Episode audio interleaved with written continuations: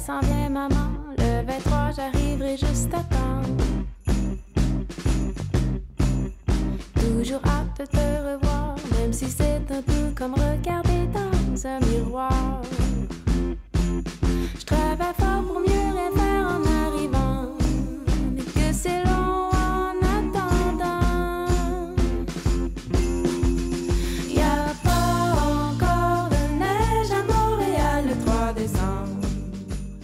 Bonjour à tous et à toutes. Bienvenue dans cette émission spéciale Noël qui, euh, soit dit en passant, sera enregistrée chacun de notre côté dans nos foyers. Donc, euh, cette annonce dernière minute, no- notre congé devancé nous a forcé à y aller avec un peu les moyens du bord. On s'excuse pour la qualité sonore, mais on est très content de pouvoir vous offrir euh, cette émission euh, juste avant le temps des fêtes. Donc, nous nous sommes rencontrés aujourd'hui par ce, beau soleil de décembre euh, pour euh, parler de, de divers sujets. Donc, il y a Zishan et Alexandre qui vont nous parler de la dernière sortie de l'univers Marvel, donc Spider-Man No Way Home, Spider-Man sans retour, qui, on l'espère, va retourner euh, en cinéma et être visible bientôt.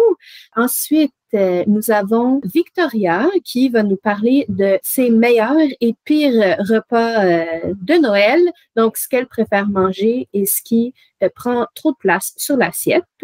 Ensuite, euh, on a euh, Hypatia, Camille et Emilia avec euh, aussi une petite prestation de Zishan qui vont nous lire une nouvelle de Patrick Sénécal, Le Père Noël est une ordure, qui est un texte qui est souvent lu en première secondaire pour célébrer le temps des fêtes de façon un peu glauque, disons-le. Et pour finir, on a notre cher Romain qui va nous parler de la métaverse. Est-ce qu'il faut s'en méfier? Bref, c'est notre émission euh, de la fin décembre. On vous souhaite à tous et à toutes euh, de belles fêtes. Soyez euh, prudents, fêtez dans l'allégresse et on se revoit, on l'espère, au mois de janvier en pleine forme. Montréal ce soir du 3 décembre. Toujours loin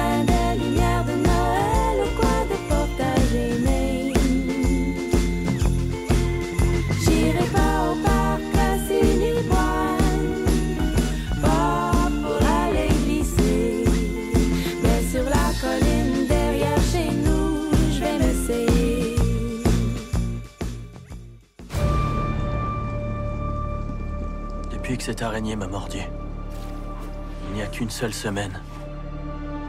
J'ai eu l'impression de mener une vie normale. C'est quand t'as découvert qui j'étais.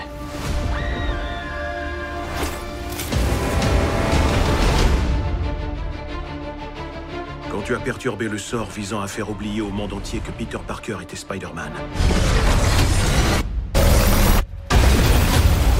On a commencé à recevoir des visiteurs.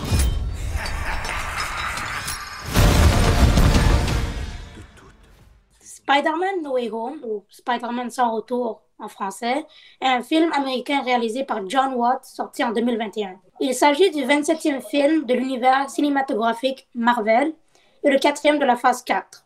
Il met en scène Tom Holland dans le rôle de Spider-Man, aux côtes de Zendaya, Benedict Cumberbatch, Alfred Molina, Jamie Foxx, Jacob Batalon, Marissa Tomei et William Dafoe. Après que Quentin Black ait accusé Peter Parker de meurtre et révélé son identité en tant que Spider-Man, Parker, sa tante May, sa petite amie MJ et son meilleur ami Deeds sont interrogés par le département de, Damage Control. L'avocat Matt Murdock obtient l'abandon des charges, mais le groupe continue de lutter contre une publicité négative. Après le rejet des candidatures de Parker, MJ et Ned au MIT, Parker se rend au Sanctum Sanctorum pour demander de l'aide à Stephen Strange, qui suggère un sort qui, ferait oublier que Parker est Spider-Man, le multiverse. Pendant que Strange lance le sort, Parker demande des modifications pour permettre à MJ, Ned et May de conserver leurs souvenirs. Les interruptions corrompent le sort, mais Strange parvient à le contenir et force Parker à sortir du sanctuaire.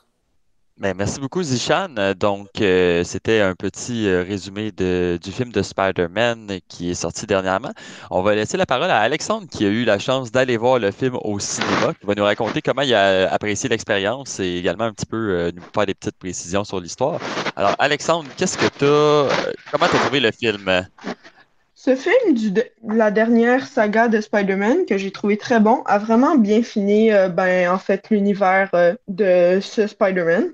Avec le retour euh, des personnages de d'autres univers euh, de Spider-Man, comme des méchants, et euh, comme Zishan a dit, les deux autres Spider-Man, des autres dimensions.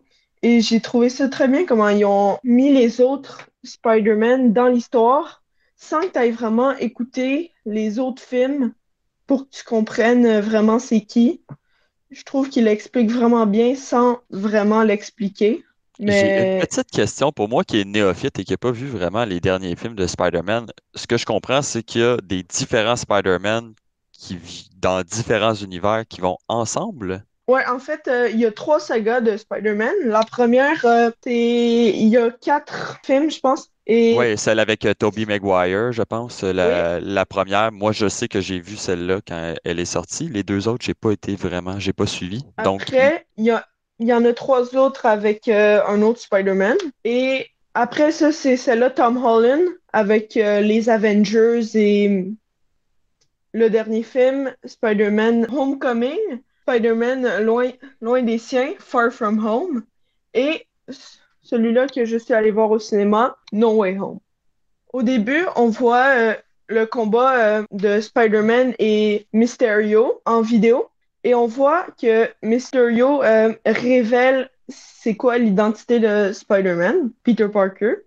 Spider-Man a donné la vérité seulement à ses proches et les personnes avec qui il travaille comme euh, les Avengers, mais les autres personnes ne connaissent pas son, identité pour euh, sa sécurité. Alors, au début du film, il demande à un, un magicien, Doctor Strange, de faire oublier à tout le monde que Peter Parker est Spider-Man, mais à chaque fois, il voulait modifier l'enchantement pour qu'une personne de plus s'en souvienne. Alors, à un moment, le sort a mal tourné à cause qu'ils ont dû recommencer plusieurs fois.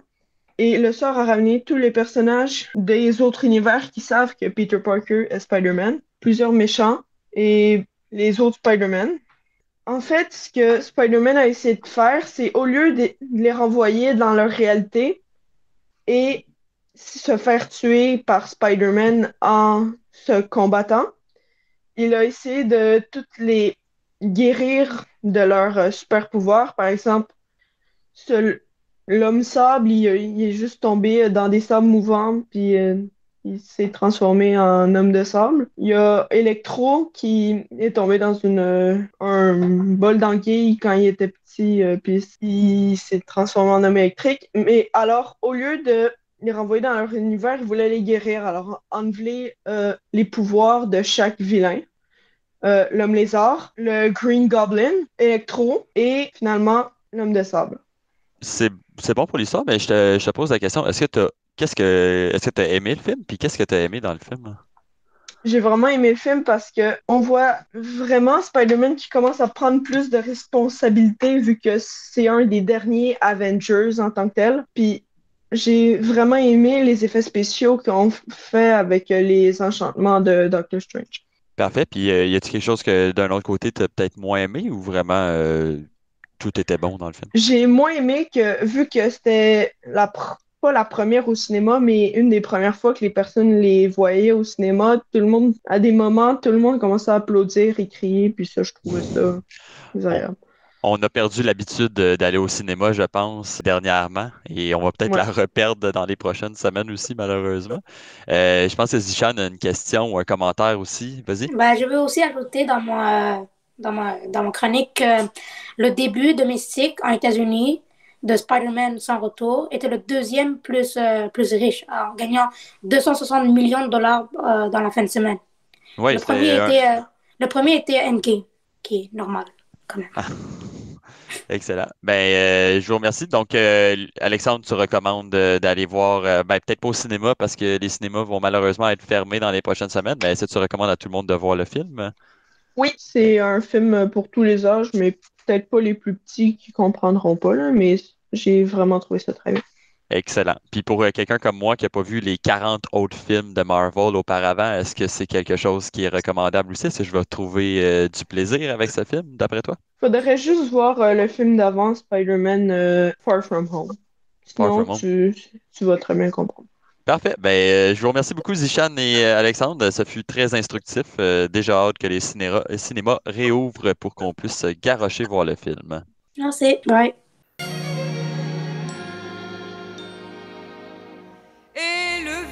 Monsieur descend vers le village. C'est l'heure où tout est sage et l'ombre danse au coin du feu. Mais dans chaque maison, il flotte un air de fête. Partout la table est prête et l'on entend la même chanson. Oh, vive le vent, vive le vent, vive le vent d'hiver. Bonjour Victoria, aujourd'hui tu nous as préparé une petite chronique pour nous parler de la nourriture qu'on mange pendant le temps des fêtes. Tu nous as rega- regardé, en fait tu nous as fait un petit top 3 de la meilleure et de la pire bouffe qu'on mange pendant le temps des fêtes, c'est bien ça? Ouais. Excellent. Ben, j'ai très hâte de t'entendre. Euh, on va se gaver l'estomac dans les prochains jours, donc euh, j'espère que te- tu vas pouvoir nous suggérer les meilleures choses à mettre justement dans notre petit bedon. OK, donc euh, je vais commencer par les pires, comme ça, ça va être, euh, ça va déjà être fait. Donc, euh, selon moi, ça c'est une nourriture qui est vraiment très appréciée à Noël et c'est la tourtière. Mais selon moi, c'est bon, c'est juste pas quelque chose que je mange en appréciant tant que ça. Je vais le manger une fois dans l'année pendant Noël, mais après, j'en mange plus du tout pendant l'année parce que je m'entame vraiment rapidement. Et c'est pas quelque chose qui fait un effet sur moi. Je vais le manger pour être avec la famille parce que c'est justement, c'est une nourriture qui réunit un peu tout le monde, mais je trouve pas que ça goûte si bon que ça. Ouais, Après, puis il y a la une tourtière, une tourtière, pas de sauce ou pas de, pas de liquide, euh, c'est, c'est sec, hein? Ouais, c'est ça. Et c'est justement, ça m'amène au deuxième, euh, à la deuxième nourriture, c'est la dinde. Euh, donc, j'ai rien contre la dinde elle- elle-même, j'ai rien contre la nourriture elle-même, mais je sens que peu importe comment on la cuit, qu'on soit un grand chef ou un amateur, il n'y a aucune façon qu'elle soit pas sèche.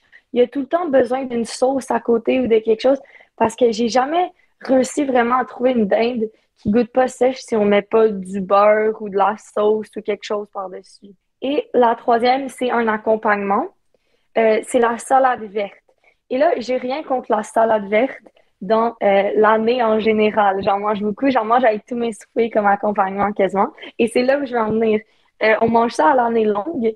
Donc, à Noël, je sens que c'est quelque chose, c'est un endroit où on célèbre, c'est un endroit où on mange des nourritures différentes. Et euh, manger une salade verte à Noël, je trouve juste ça redondant et pas si original que ça. Donc là, ça peut m'emmener dans mes dans mes meilleures nourritures. Justement, les salades qu'il faudrait faire à Noël qui sont les meilleures, c'est la salade de macaroni, la salade de patates et la salade de betterave. Euh, je trouve ça vraiment bon. Je trouve que ça va avec n'importe quelle euh, nourriture de Noël. On peut la mettre avec n'importe quelle, euh, que ça soit justement tourtière ou n'importe quelle viande, n'importe quoi, on peut mettre à côté ces salades-là. Et justement, l'originalité revient parce que c'est pas, c'est pas pendant toute l'année qu'on va prendre le temps de faire euh, une salade de betterave, de patates ou de macaroni. Euh, après, les patates pilées. Ça, c'est le top one de la bouffe de Noël. Il n'y a rien qui bat ça pour moi, les patates pilées, euh, en mon humble opinion, parce que ça fait avec n'importe quel repas de fête ou d'hiver et c'est la nourriture, selon moi, la plus réconfortante qu'on peut manger quand il fait vraiment froid dehors. Et je sens que justement, les patates en général, j'ai reparlé de la salade de patates, je sens que les patates en général, peu importe si on les fait en frites, en patates pilées euh, ou en salade de patates, n'importe quoi, ça fonctionne. Et je sens que c'est euh, une patate, c'est la chose la plus versatile pour euh, les repas de Noël. Ouais, puis en plus, dernière- c'est, de la nourriture qui est de saison. En hiver, tu peux en manger sans te sentir mal d'acheter des trucs qui viennent de l'autre bout de la planète. On en fait l'année longue. Donc, vive les patates! Ouais, et la dernière, la dernière, je la garde pour la fin parce que je sens qu'il y a beaucoup de gens qui vont se questionner sur pourquoi j'ai mis en repas de Noël. C'est de la lasagne. Mais là, j'ai une explication. Euh, l'année passée, on était justement en confinement et on n'a pas pris le temps de préparer un gros repas de Noël parce qu'on était juste nous trois dans ma famille. Donc, on a été à un restaurant qui s'appelle Sophia et on a acheté une lasagne qu'on a mis au four et c'était hyper bon comme repas de Noël. Euh, je sens que ça va peut-être devenir justement une petite tradition pour nous de manger ça euh, ou la veille de Noël ou la veille du jour de l'an parce que c'était c'est vraiment euh, un repas qui a été réconfortant pour nous euh, pendant l'hiver, pendant COVID. Euh, ça goûtait super bon. Et euh, ouais, c'était, c'était, pour nous, c'est quelque chose qu'on a beaucoup aimé, la lasagne à Noël. Bon, ben super content d'entendre ça. Euh, peut-être que tu vas lancer une mode de lasagne à Noël dans les euh, prochains jours euh, pour les auditeurs euh, du balado. Ben, je te remercie beaucoup, Victoria. Euh, ça donne faim, donc euh, j'espère que des personnes n'écoutaient pas avec appétit. Et euh, ben, joyeuse fête en espérant que tu te gaves de nourriture que tu adores. Merci. Sur un fond d'Hélène et le Hélène et le divin enfant jouaient au bois.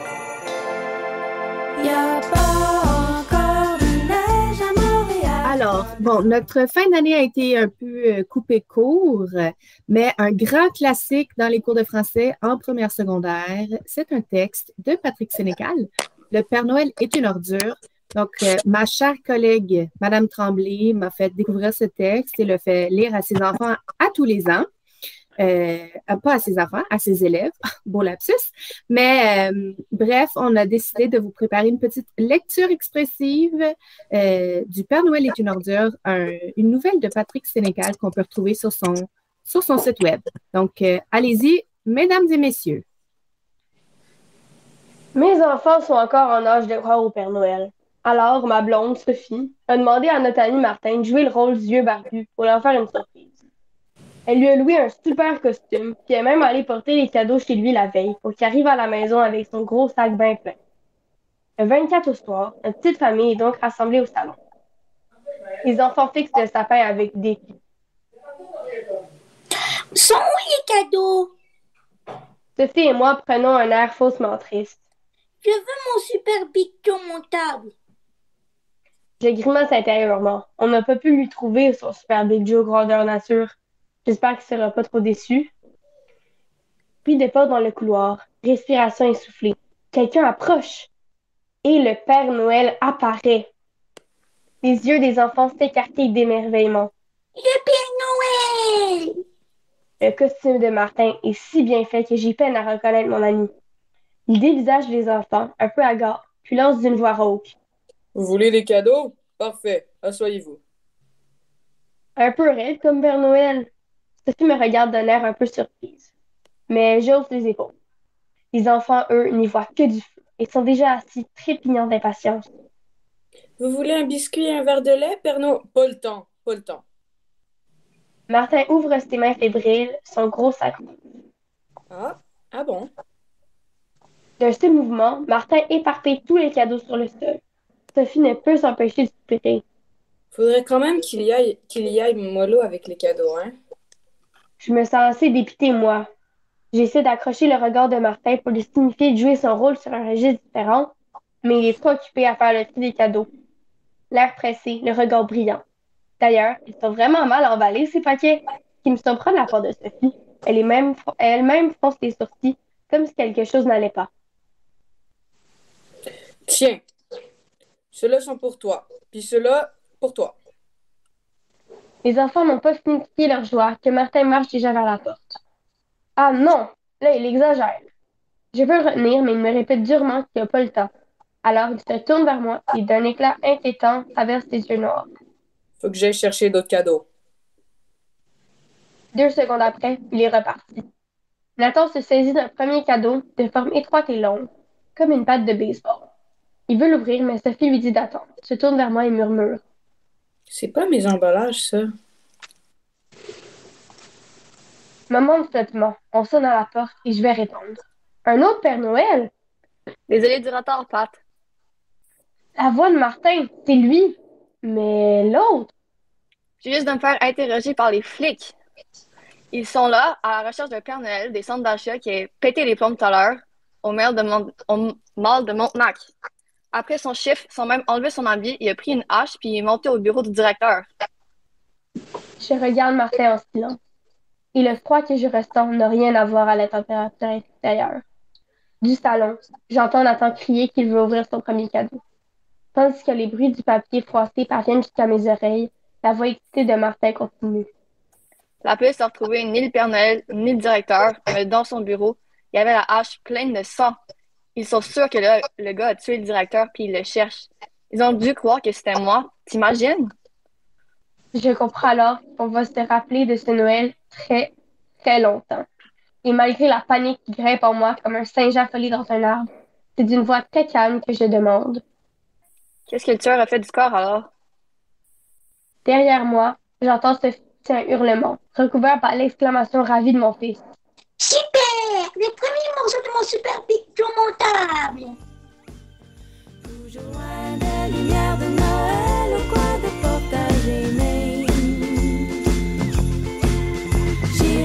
On se retrouve euh, maintenant avec Romain qui nous a fait une petite chronique sur une nouvelle technologie qui commence à apparaître tranquillement dans nos foyers. Peut-être pas chez vous encore, mais ça va sûrement arriver dans les prochaines années. Nouvelle technologie qui est lancée par euh, Mark Zuckerberg, euh, fondateur de Facebook, qui vient de lancer la Metaverse. Donc, c'est quoi la Metaverse? Qu'est-ce que ça signifie? On va y aller avec Romain qui va nous expliquer tout ça. Donc, c'est quoi ça, la Metaverse, Romain? Ben, en fait, le Metaverse, vous en avez sûrement entendu parler dans les dernières semaines, euh, parce que sur les réseaux sociaux, euh, ça fait un grand, euh, c'est quand même un phénomène important. Euh, il y a beaucoup de, de débats là-dessus. Euh, il y a des gens qui sont pour, des gens qui sont contre. Il y a aussi le fameux Facebook change de nom pour Meta. Déjà, ça, on va mettre ça au clair parce que je vais en parler quand même beaucoup. Facebook, l'application là, avec le petit logo bleu, là, change pas de nom. Qu'est-ce qui change de nom? C'est la compagnie qui rallie trois, euh, ben, en fait, quelques autres euh, euh, réseaux sociaux comme euh, Facebook, WhatsApp et un qu'on entend un peu moins parler qui s'appelle Oculus VR, qui est une compagnie à la base de réalité virtuelle que Facebook a racheté. Donc c'est en fait tous ces réseaux sociaux là qui sont reliés, qui forment la compagnie Meta. Avant, c'était comme, comme la grosse compagnie s'appelait Facebook, mais Ouais, la grosse compagnie maintenant s'appelle Meta, puis Facebook reste Ouais. la version juste média social euh, de, de Fait Meta. que là, il va y avoir encore toujours l'application Facebook qui va se nommer Facebook sur euh, les euh, appareils mobiles. Donc, euh, ouais, ça. Une fois que créé Meta, genre les, les, les, euh, la, la compagnie Meta, euh, il y, a, il y a y a eu comme l'idée de créer le Metaverse, qui serait un autre euh, réseau social qui euh, qui serait en 3D avec euh, justement c'est pour ça qu'il a racheté qu'il a racheté la compagnie euh, Oculus VR. Alors, fond, il veut faire euh, il veut créer le Metaverse, un monde virtuel où tout le monde pourrait euh, communiquer, aller voir ses amis, faire du sport, visionner des films, des vidéos en 3D. Dans le fond, ça, ça serait comme une, un peu une deuxième vie.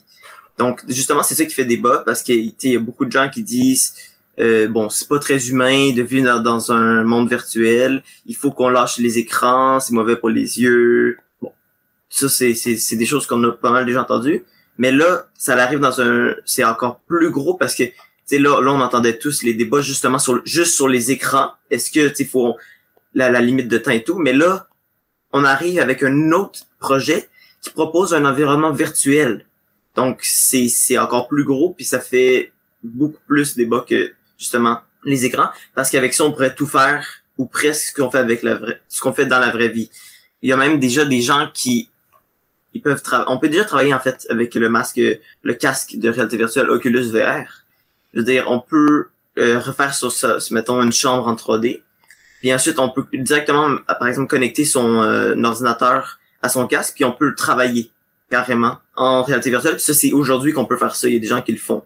Donc, on pourrait imaginer, on pourrait imaginer que, par exemple, euh, on sait pas en ce moment le contexte est quand même assez euh, particulier, mais on pourrait imaginer que si les écoles ferment, par exemple, on demanderait aux élèves de mettre un casque virtuel puis Ouais. d'aller à l'école entre guillemets de façon virtuelle. Ouais, ça serait un peu euh, une très grande avancée, là, mais bon. Mais euh, dans quelques années, honnêtement, ça surprendrait pas que ça l'arrive. Ben, dans quelques années, bon, je dis, mettons, quelques années, c'est quand même dans longtemps, mais parce que en ce moment, je veux dire, la technologie nous, nous permet carrément pas, là.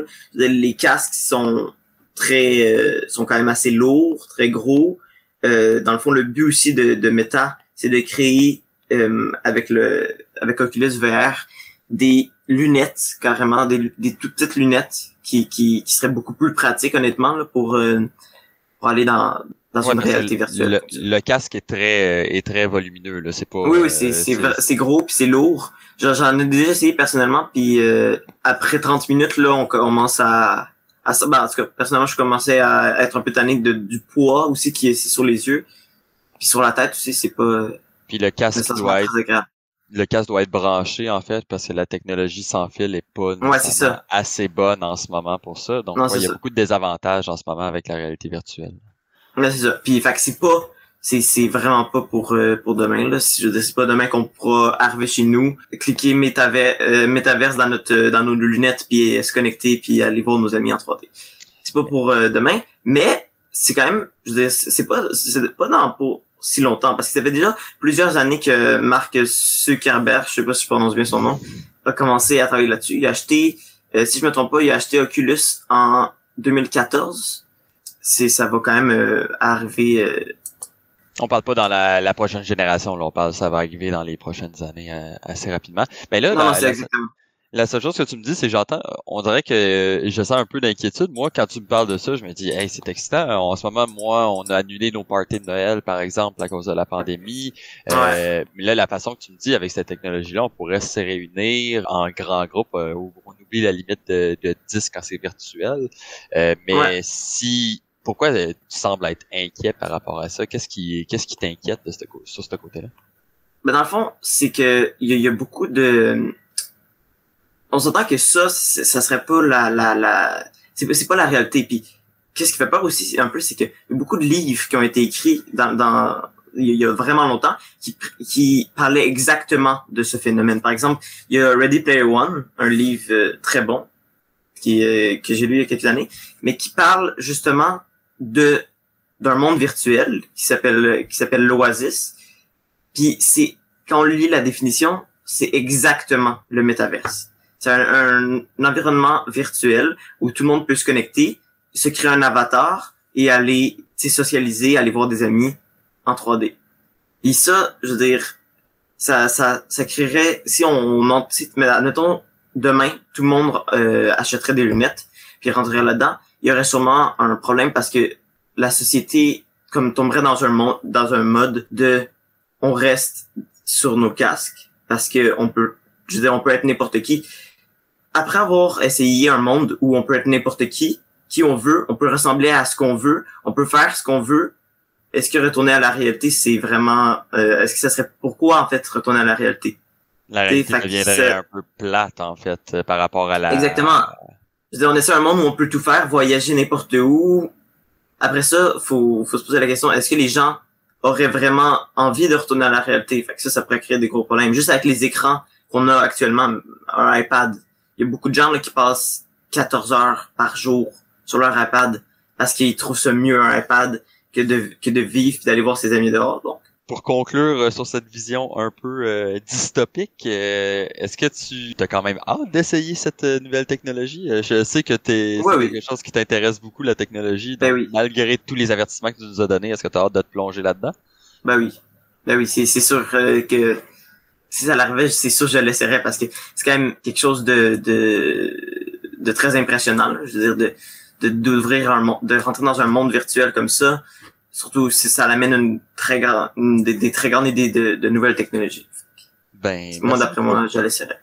Merci beaucoup, Ben, merci. Robin. Ben, c'est super intéressant. C'est inquiétant, mais à la, à la fois inquiétant et palpitant. Donc, euh, je te Ben remercie pour ta chronique et euh, à la prochaine. Ben, merci. Et puis, joyeuse fête.